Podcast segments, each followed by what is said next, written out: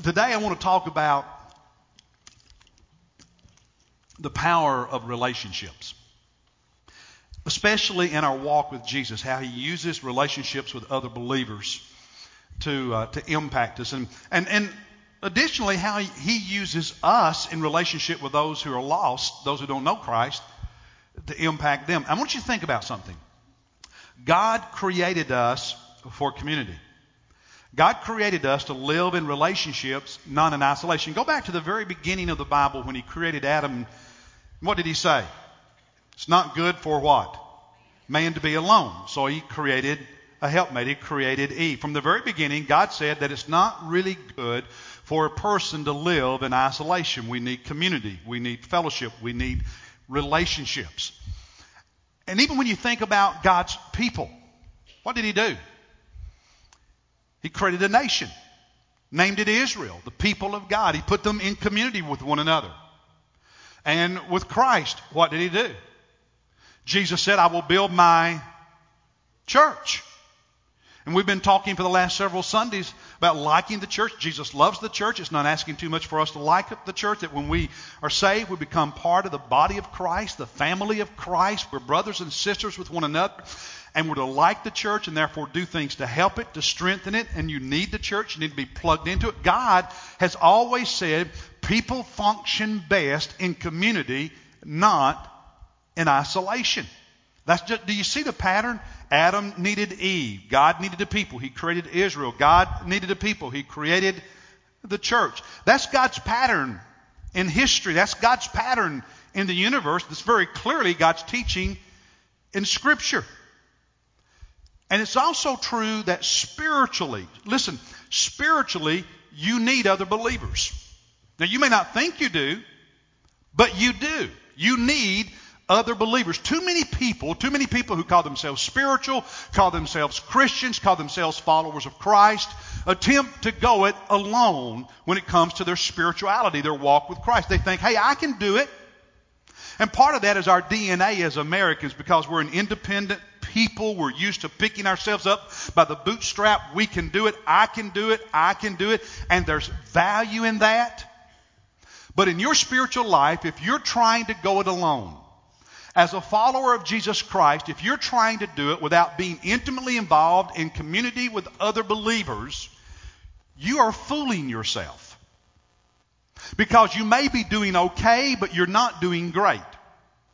Even if you think you're doing well, if you're not intimately involved in community with other believers, you are not doing as well as you could, as well as God wants you to, because your maximum spiritual growth, your maximum spiritual health means you need other believers in your life.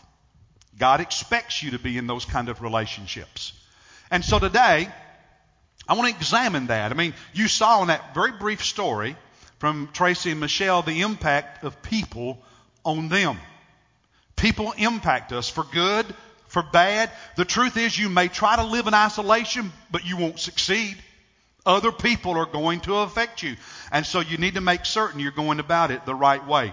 And one of the reasons I want to talk about this is that going forward as a family of faith, it is absolutely critical that we elevate the power of relationships, that we understand our need to be in community with other believers, whether that's in a, in a Sunday school class that functions the proper way, a ministry group, a small group, whatever it is, you don't live in isolation as a follower of Christ if you really want to mature.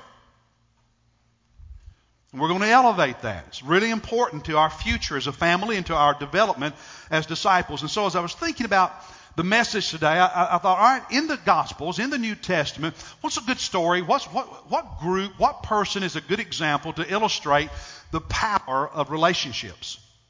And I started thinking about how Jesus did it. And I, I talked about this some, some months ago, but you'll remember that Jesus had his disciples, the 12, and what was that? That's basically a small group, if you will. And he invested in them and they grew, they developed, they, they matured. They weren't perfect. They were not even perfect once Jesus went back to heaven, right? But that was his group. And one member in that group in particular I want to focus on today was Peter. Because when Jesus said, I'm going to de- develop a leadership team, I'm going to develop a group of followers to carry on my work after I go back to the Father, he formed a group of 12. and he invested in them. And he invested in three of the twelve even more Peter, James, and John. And Peter stands out in the, in the Gospels and in the book of Acts and in the New Testament as one of the key leaders of the early church. And I think in his life there's a great example of the power of relationships in our following Jesus. So let's look at uh, Peter's story. And in John chapter, John chapter 2, his story begins, or John chapter 1 rather. And John the Baptist has just baptized Jesus. And the following day, he's standing there with two of his disciples, two of John the Baptist's disciples. One of them is a man named Andrew. And suddenly Jesus walks by. And John the Baptist points to Jesus and says to those disciples standing beside him, Behold the Lamb of God. The other Gospels tell us, Behold the Lamb of God who takes away the sin of the world. And Andrew, one of John the Baptist's disciples, goes and spends the day with Jesus. And immediately afterward, the first thing Andrew did was find his brother Peter and tells Peter, We have found the Messiah, we've found the Christ, and he brings Peter to Jesus. That's the beginning of Peter's time with Christ, of his relationship, of his following Jesus Christ. He was invited by his brother and introduced to Jesus. Now, think about that for a moment. The most effective outreach tool any church has is the personal invite. More important than events, publicity. Listen, we can waste a lot of money advertising in the newspaper and have nowhere near the impact of you talking to another individual. There is power in personal invitations that cannot be found in any other form of advertising. Because that's simply what Andrew did to his brother. Hey, we found him. I found him. I want you to meet him. Come with me. And he brought Peter and he introduced him to Jesus. Many of you know that the first time I ever attended church, I was a sophomore in high school. I'd been invited a few times by people, but I never accepted their invitation. On a Monday afternoon in geometry class, Evelyn looked at me and said, Come to church tonight. They were having revival Monday afternoon, Monday night service. Come to church tonight and you can sit with me. I went, I went to church so I could sit with a pretty girl. Listen,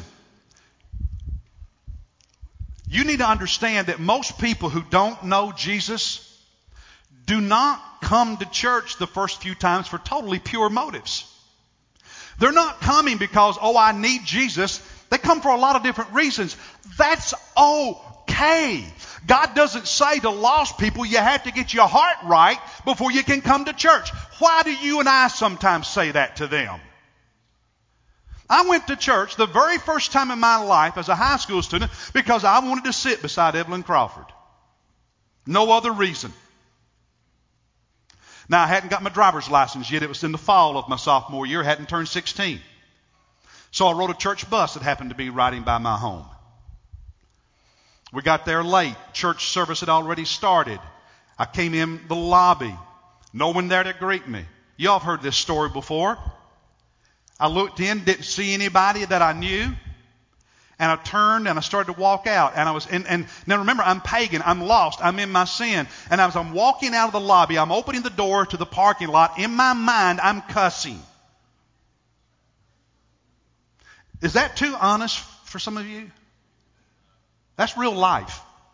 I'm a lost teenager and I'm walking out the door cussing in my mind because nobody's there to help me. And in my mind, I'm saying they'll never get me back in this blankety blank place ever again. That's exactly what I was saying to myself. Sometimes God works in spite of his people. And as I opened the door to leave, Evelyn was walking up the steps coming in. And she took me by the hand and she walked me down the aisle and we sat on the second row right here. That's why I love front row Baptists, okay? Some of you need to get right with God and get down here. It'd change your life.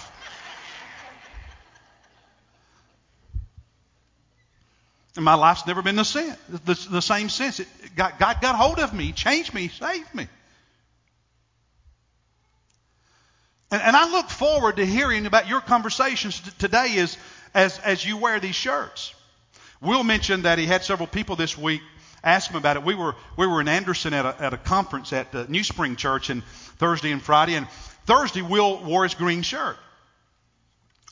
And because there were breakout sessions we were going to as staff, different places, we all would gather back during the, the main worship times and sit in the same, similar, same spot in the balcony so we could just reconnect during the worship time. And, and so Will wore this shirt the first day. The second day, Friday, he didn't wear it. But the greeter who was stationed at that entrance to that part of the balcony both days remembered him from that shirt. And she asked him the second day, Why aren't you wearing your shirt today?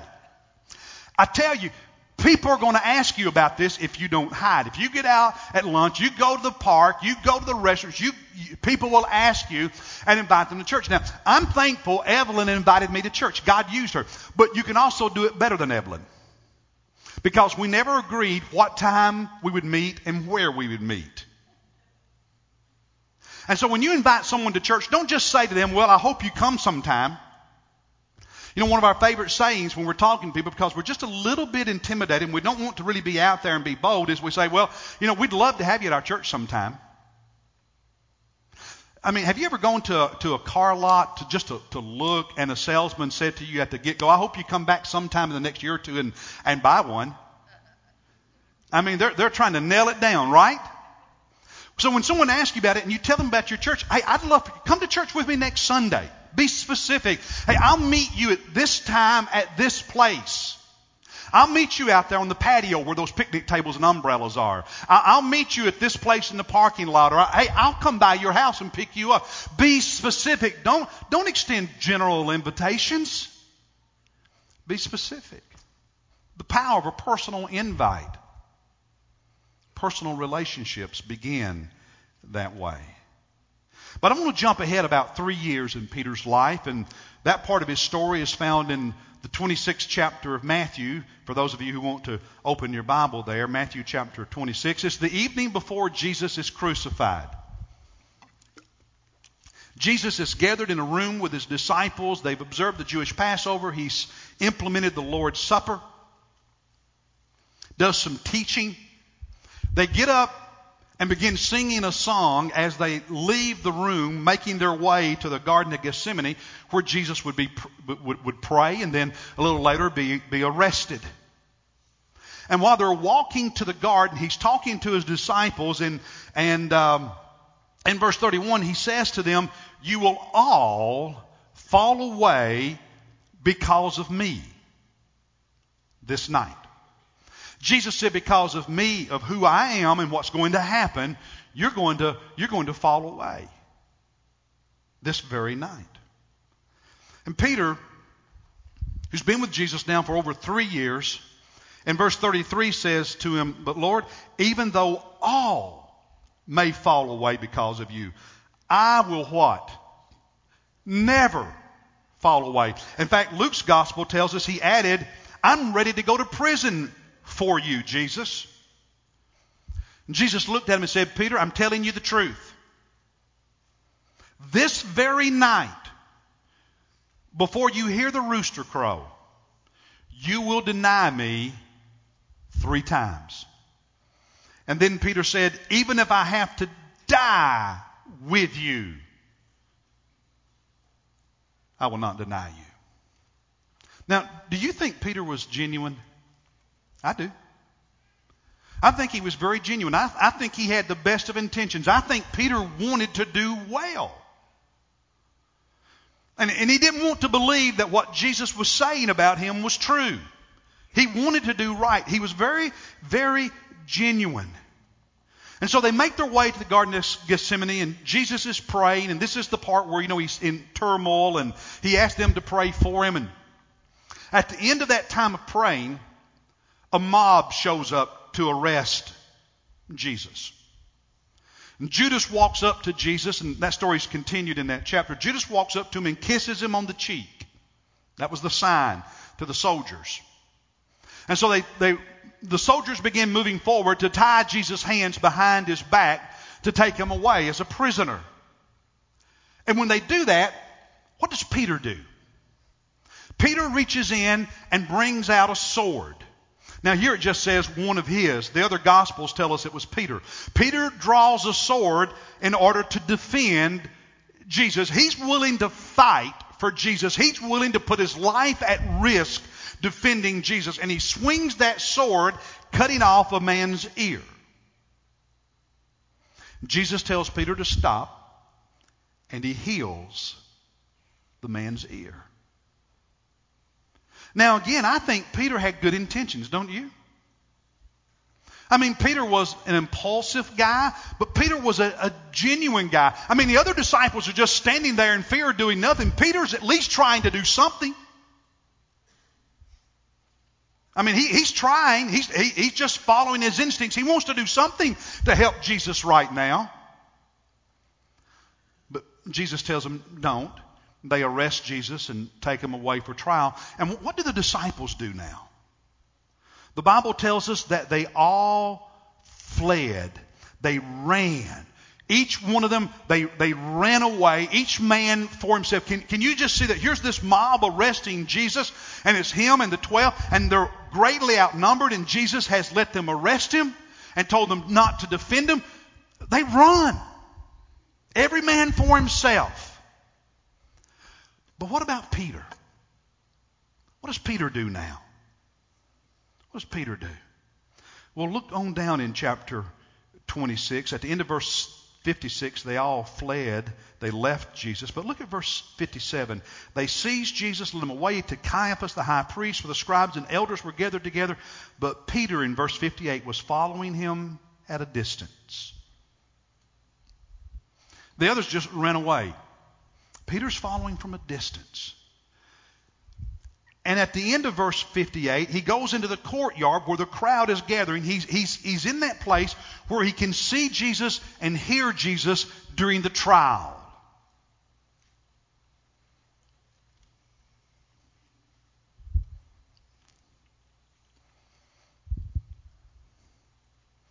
You see, I see Peter's heart.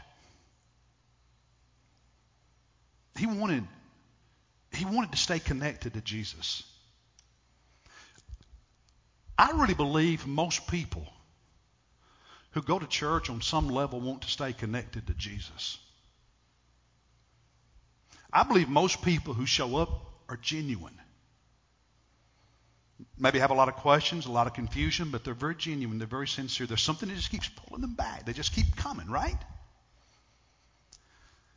But I believe a lot of people who go to church are also like Peter in that they have the wrong strategy for how to be a strong spiritual follower of Jesus.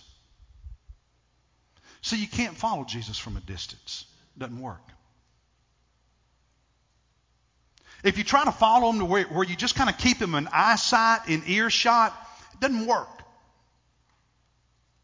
Because we know in just a few moments Peter's going to deny Jesus, right? You know, following Jesus, but from a distance, doesn't keep you spiritually strong and healthy. You got to be all in. You got to be like that, one of those first songs we sang about, I'm yours, and, and, and I, I lay me down, fully surrendered. You got to be all in. You can't follow from a distance where you can kind of see him, kind of hear him. That doesn't work spiritually. But there's another part of his strategy that was a problem. You see, when, when, when, when Peter said, Jesus, I'll never deny you. I'm willing to die for you. I'm willing to go to prison for you. Where was he? When he was bold, when he, when he had courage, when he had spiritual courage, where was he? Not only close to Jesus, but he was within the group of the other disciples. Right? He was still with the 12. Or by that point, 11 because Judas was already gone. But he's with, with the other disciples, the other followers of Jesus. When, when Peter pulled out that sword to defend Jesus, cutting off a man's ear, where was he? Was there a mob there? Yes, but guess what? He wasn't in isolation. He was in front of that mob with the other followers of Jesus. Peter was always his boldest when he was with others who were also followers of Jesus. In a few weeks, we'll look at the story of Peter getting out of the boat, walking on the water. Same thing, he's with the other disciples. Peter was his strongest. He was his boldness, boldest. He was his most courageous. He, he was genuine, but, but he found strength when he was with other followers. Now, all of a sudden, there's no followers of Jesus around. He's in isolation. And he's warming himself, the other Gospels tell us, by fire in the courtyard with a group of people who are hostile to Jesus. And suddenly his environment is different. Now, does that mean he had to deny Jesus? No. Does that mean he could not have been strong? No. But here's the reality you and I will always be stronger spiritually when we are consistently with other people who love Jesus. And when we're not with them on a consistent basis, we become weaker. It's like the old illustration of the piece of coal or the piece of wood or whatever that you remove from your fireplace with tongs and set on the corner of the hearth. It may be on fire when you first put it there, but by itself, the blaze burns out. But you can take that same cold piece of wood, that same cold piece of coal, and put it back in the fire where others are burning, and what happens? It will flame up again. That's me. That's you. That's us as followers of Jesus, typically. In isolation, we tend to grow cold. We tend to become weak. But in community with other believers, faith encourages faith. Fire in one promotes fire in the other. Faithfulness here promotes faithfulness there. Isolation promotes death. Isolation promotes disobedience. Isolation promotes spiritual weakness.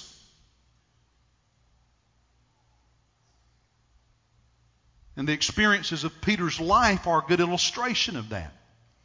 You see, we sometimes make the mistake of thinking that all we need in order to grow spiritually strong is to be part of good Bible study. Now let that sink in. I'm a Bible teacher, Bible preacher. I love God's Word. It's inerrant, it's inspired by the Holy Spirit, it's infallible. We, we elevate God's Word, we teach God's Word, but some believers, some followers think that all they really need to maximize their spiritual growth is I will have my own daily quiet time, I'll do my own Bible study, and I don't need, if I've got that, if I have that, I'll be okay. But see, here's the problem. You can be alone and doing deep Bible study and still be a messed up, warped personality when it comes to relationships with other people. And faithfulness to Jesus Christ is not just about how much Bible information is in your head. It's about your ability to learn how to be in community with other people the right way, exhibiting the character of Jesus Christ. Because following Christ means I'm increasingly becoming more like Him. And Jesus said some people, too many people who are religious, have forgotten the most important thing, and it's compassion. And the only way to have compassion is in community with other people. See us in the give and take and the hardships of relationships that God grows us. We can be so messed up personally and have lots of Bible information. Bible study is important. You need a daily quiet time with Jesus. You need to be in Bible study groups. You need to study the Bible on your own. But I am saying to you on the authority of God's Word, equally true is you need the people of God in your life if you're going to maximize your growth as a Christian.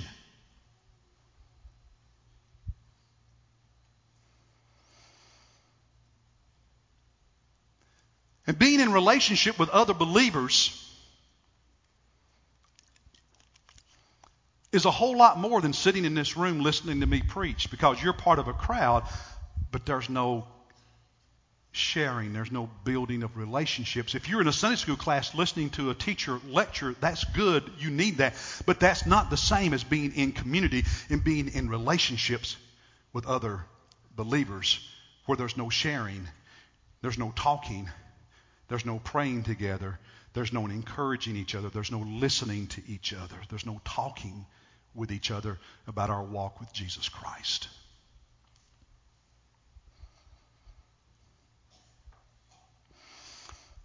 I want you to think about something. I said this is the inspired Word of God. What God says today is exactly what God will say a thousand years from now. It's not going to change. Okay? Not one, not one word of it's going to change. It's His eternal truth. But want you think about something. Those first believers of Jesus, those first followers of Jesus, did not have this. Have you ever thought about that? Our New Testament was written by eight men, eight men, starting about 10 years after Jesus through 30 years after Jesus, except for the book of Revelation written 60 years after Jesus. Those letters, those parts of our New Testament that we have in our Bible were not put together in one collection for a century after Jesus.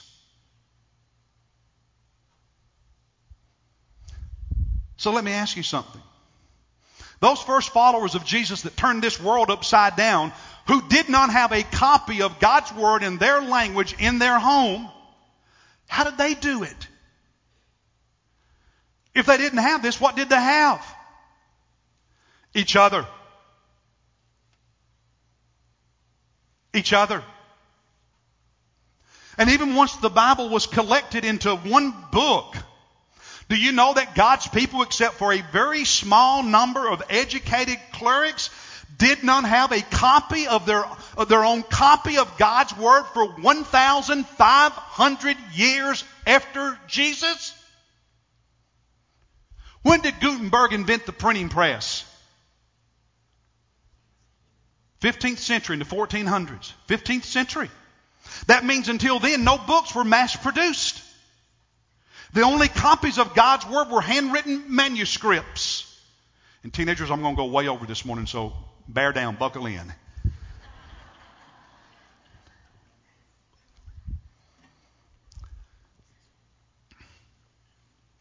You get the picture? In the 14 and 1500s, the Bible started being translated from Greek and Latin into the languages of the ordinary people. And then in the 15 and 1600s, it started being mass produced so that people started having their own copies. That's part of what led to the Protestant Reformation. But let me ask you, how did God's people survive for 1500 years without each of them having this for their own quiet time and personal Bible study? Now we need this. If, if anybody leaves here and says Steve and says Steve Hogg is preaching against Bible study, preaching against the Word of God, you're a liar because I'm not. But here's what I am saying, folks. You need the Word of God, but you also need the people of God. And in our modern culture, we have gotten to the point that we don't think we need each other. We don't need the church. We don't need the people of God. And that is contrary to history, contrary to evidence, and contrary to what this very Word of God says in the first place.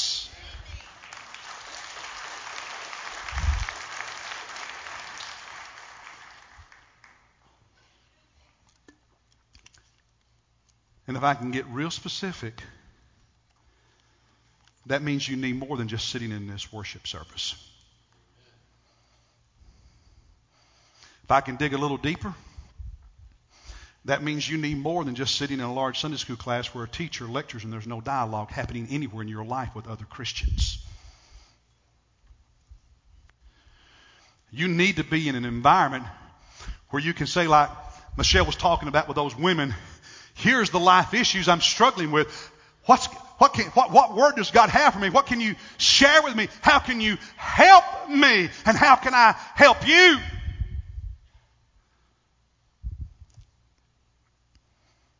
Where does that happen in your life? Do you, do you expose yourself to that? And it's not just about what others are doing for you, it's what you are doing for them also. You see, sometimes in our American culture, we treat church like, you know, a, a, a business and, and, what I get out of it, like I talked about a few days, a few weeks ago. And, and, and boy, I, and I hope you get something out of church and I hope you get something out of the groups you're a part of. But brothers and sisters, it's not just about you. It is also about what you're doing for those who are there. And without even meaning to, we, I don't think we mean to, we're very genuine, but sometimes we fall into the trap of making it too much about me and what I want. What I get out of it. And not realizing that when you are in community with other believers and you are serving them and you are helping them and you are encouraging them and you are praying with them and for them, you end up also being blessed. But in isolation, you miss all that. well, let me move on. You know, some people avoid being in community with other believers for a lot of different reasons. But one of the big reasons is life is messy. And people are messy. And relationships are messy. And you're part of a really good group of believers, and I promise you, your life's going to have a moment somewhere along the journey that's hard. Somewhere along that way, somebody in that group is going to say something that bothers you, that offends you. Somebody in that group is going to let you down. Somebody in that group is going to offend you. And that's the moment when you've got to decide are you going to tuck tail and run, or are you going to be a follower of Jesus that works through that and learns how to love them? Because that's when God's going to grow you.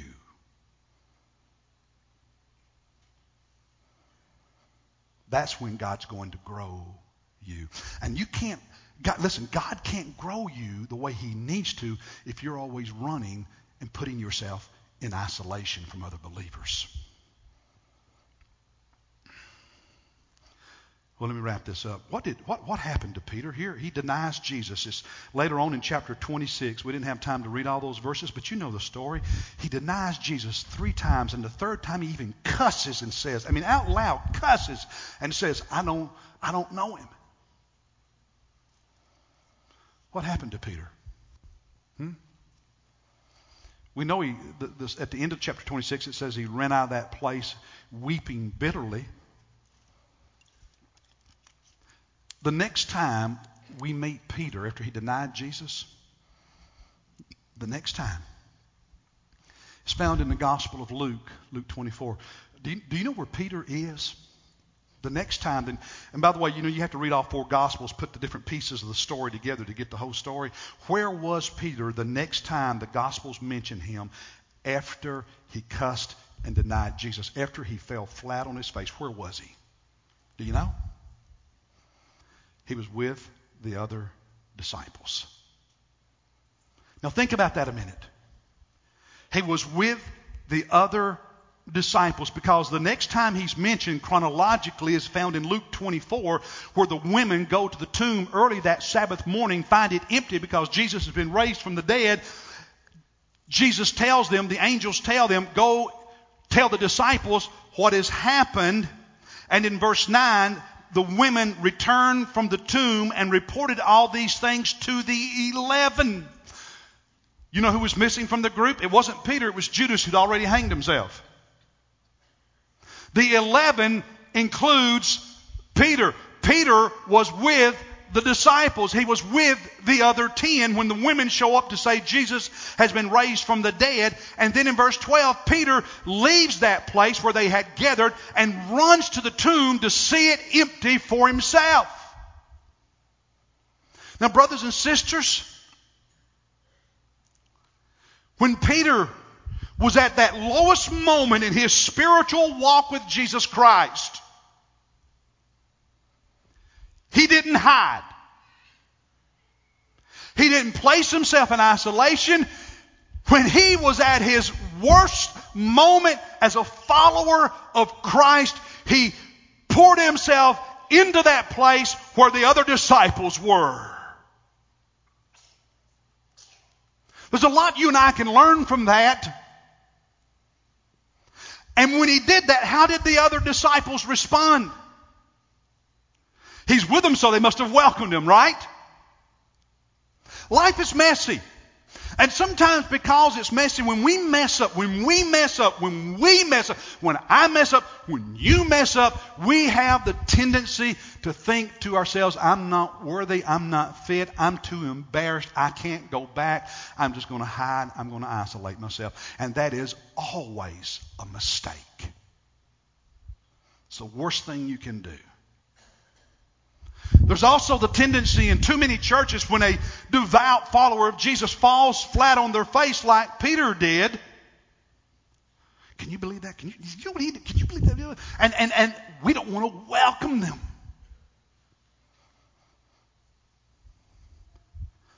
God, God, he, listen, brothers and sisters, listen.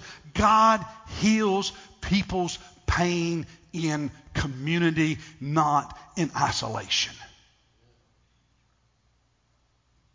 God raises people up who've fallen flat on their face with the help of other believers, not in isolation. And that means when you're struggling, run to God's people. And it means when somebody else has messed up, you help them get up. You don't cast them out. That's the way God designed it. That's the way God designed it.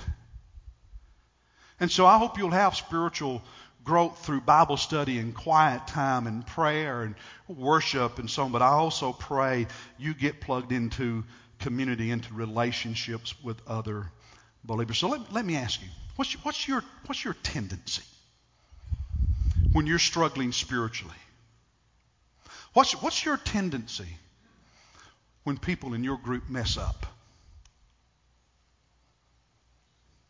What, what is your level of intimate involvement with other believers? Of communicating, of sharing about what's going on in life and hearing what's going on in their life. Who do you do that? Do you, do you have a group of believers with whom you do that on a regular basis? So that you can encourage each other and pray for each other and hold each other accountable in a biblical way, in the right way, not in a fleshly way. Where, where's, your, where's your community? Do, do you offer that? Do you help people with that? Or, or are you one who pushes people out? When, when you, do, you, do you invest in people? Do you let people help you, or do you try to do it in isolation? And this coming church here, what are you going to do? Yeah, I'm saying to you very clearly don't just come and sit in this worship. I'm glad you're here today. I hope you keep coming. I love for you to come to worship. But, brothers and sisters, to maximize your spiritual growth, you need to get plugged into a Sunday school class. You need to get plugged into a small group. You need to get plugged into a ministry and serve. You need to find a place where you belong and you talk and you share and people share with you and you listen. You care for people and they care for you. You help people and they help you. You need to be in community with other believers. And let me just talk to our Sunday school leaders for a moment, if I may. You need to do everything you can in your Sunday school class to create that kind of environment.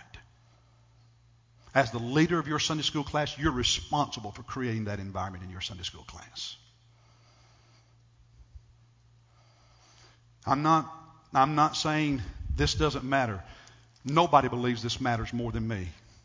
But without apology, I am saying relationships also matter, and we are to foster them. You are to help that happen where you lead and serve. It's not just about head knowledge of the Bible, it's about so much more. It's about so much more. And so we got a lot of things going on next year I could talk about, but I just wanted to, I felt led of God, we're going to talk about this one thing. To challenge those of you who are not in community to get plugged into community for your spiritual growth, and for those of you who maybe aren't helping groups function that way, to realize they need to function that way and do what you can to help them function that way and to love people. Put your arms around those who get knocked down or trip or whatever.